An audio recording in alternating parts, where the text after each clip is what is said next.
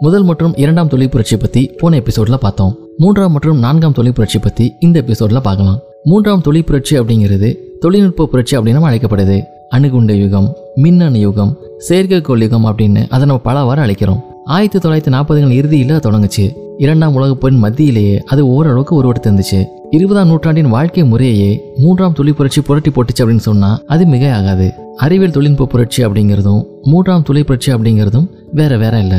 முதல் யுகமான ஆயிரத்தி தொள்ளாயிரத்தி அறுபதுகளில் நம்ம நாட்டில் பாலிடெக்னிக் கல்லூரிகள் வந்துச்சு. பள்ளிகளில் தொழிற்கல்வி அப்படின்னு சொல்லப்படும் வெக்கேஷனல் பாடங்களும் அறிமுகமாச்சு.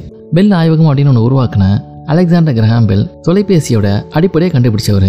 பெல் ஆய்வகத்தில் பணிபுரிஞ்ச முதன்மை விஞ்ஞானியான கிளாட் ஹெனான் கணித நிபுணரும் கூட. டிஜிட்டல் இயல் சம்பந்தமா ஆயிரத்தி தொள்ளாயிரத்தி நாற்பத்தி எட்டாம் ஆண்டு தகவல் தொடர்பு குறித்த ஒரு கணித கோட்பாடு அப்படின்னு நூலை அவர் எழுதினாரு. அந்த ஆண்டுல இருந்து தான் மூன்றாம் தொழில் புரட்சி தொடங்குச்சு அப்படின்னு சொல்லலாம். மூன்றாம் தொழில் புரட்சி அப்படிங்கிறத மூணு காலகட்டமா பிரிக்கலாம். முதல் காலகட்டம் ஆயிரத்தி தொள்ளாயிரத்தி நாற்பத்தெட்டு முதல் ஆயிரத்தி தொள்ளாயிரத்தி அறுபத்தொம்போது வரை. முதல் தொலைக்காட்சி பெட்டியை ஜான் ஜேவோட அறிமுகம் செஞ்சாரு. முழுமையான தொலைக்காட்சி ஒளிபரப்பு கலிபோர்னியாவிலிருந்து தொடங்குச்சு. ஜேபர்டின் வில்லியம் சாக்வே மற்றும் வால்டர் பிராட்டேயின் ஆகியவங்க இணைஞ்சு டிரான்சிஸ்டர் அப்படிங்கிற ஒரு செமி கண்டக்டர் அறிமுகம் செஞ்சாங்க.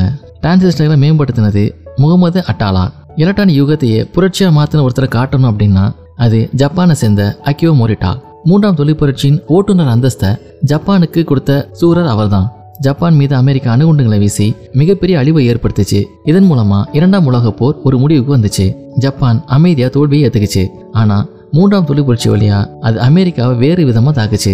குட்டி ரேடியோக்கள் வாக்மேன் அப்படின்னு சொல்லப்படுற பாக்கெட் டேப் ரெக்கார்டர் விரலகல மின்னணு வெப்பமானி இது போன்ற விதவிதமான மின்னணு சாதனங்களை மேட் இன் ஜப்பான் அப்படின்னு அச்சிட்டு அது அமெரிக்கால ஒவ்வொரு வீட்லயும் அலுவலகத்திலையும் நுழைஞ்சிச்சு.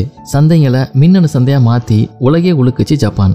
அக்கியோ மோரிட்டா தன்னோட சோனி நிறுவனத்தின் மூலமா மின்னணு சாதனம் செய்கிறத ஜப்பானிய கிராமங்களில் ஒரு குடிசை தொழிலாக மாற்றியிருந்தார். இதே காலகட்டத்தில் தான் ஸ்புட்னிக் செயற்கைக்கோள் ஏவி சோவியத் ரஷ்யா செயற்கைக்கோள் யுகத்தை தொடங்கி வச்சுச்சு. பல நாடுகள் பல வகையில் புவியின் வட்டப்பாதை அடைஞ்சு காட்டினாலும் அமெரிக்காவின் நீல் ஆம்ஸ்ட்ராங் சந்திரனில் இறங்கினதோடு முதல் யுகம் முடிவுக்கு வந்துச்சு. இரண்டாம் யுகம் ஆயிரத்தி தொள்ளாயிரத்தி எழுபது முதல் ஆயிரத்தி தொள்ளாயிரத்தி எண்பத்தொம்போது வரை. மைக்ரோச்சி பயன்பாடுகளை மூர் விதி அப்படிங்கிற ஒரு வினோத முன்னீட்டு அமைப்பை கொண்டு மின்னணு சாதனங்களை மேம்படுத்துறது அதிவேகமாக முன்னெடுக்கப்பட்டுச்சு. டிஜிட்டல் கேமரா டிஜிட்டல் முறை ரயில் முன்பதிவு தானியங்கி கதவுகள் முதல் டேட்டா என்ட்ரி வரை அறிமுகமாச்சு.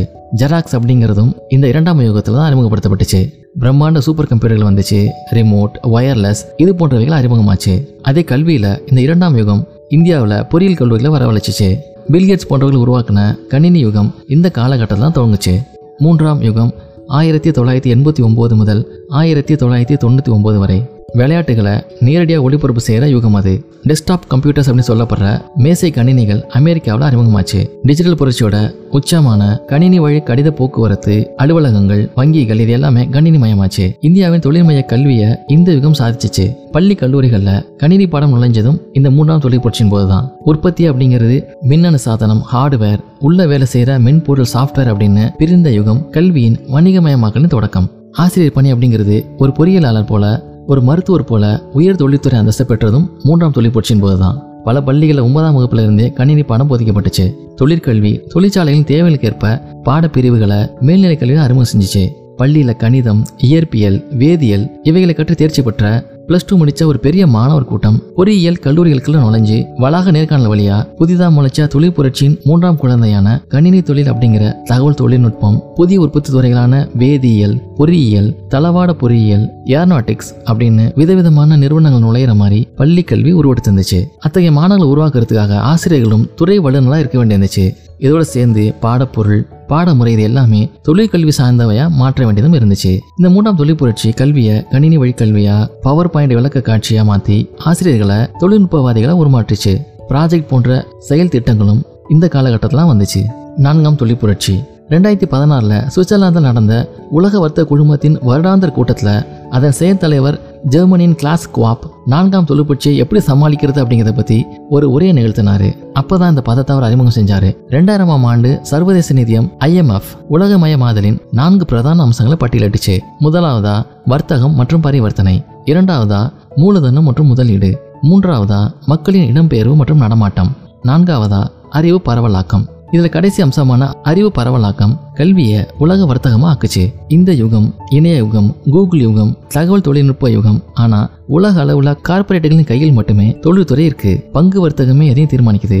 கம்பி இல்லாத வயர்லெஸ் அப்படின்னு சொல்லப்படுற ஐந்தாம் சந்ததி தொழில்நுட்பம் தான் இன்னைக்கு ஸ்மார்ட் ஃபோன் ஆகி நம்மளுடைய நான்காம் கல்வி புரட்சி வித்துட்டு இருக்கு. நானோ தொழில்நுட்பம் நம்ம கைபேசியை பதினெட்டு கருவிகளும் சங்கமாக மாற்றிருக்குது நம்ம பார்க்க முடியுது.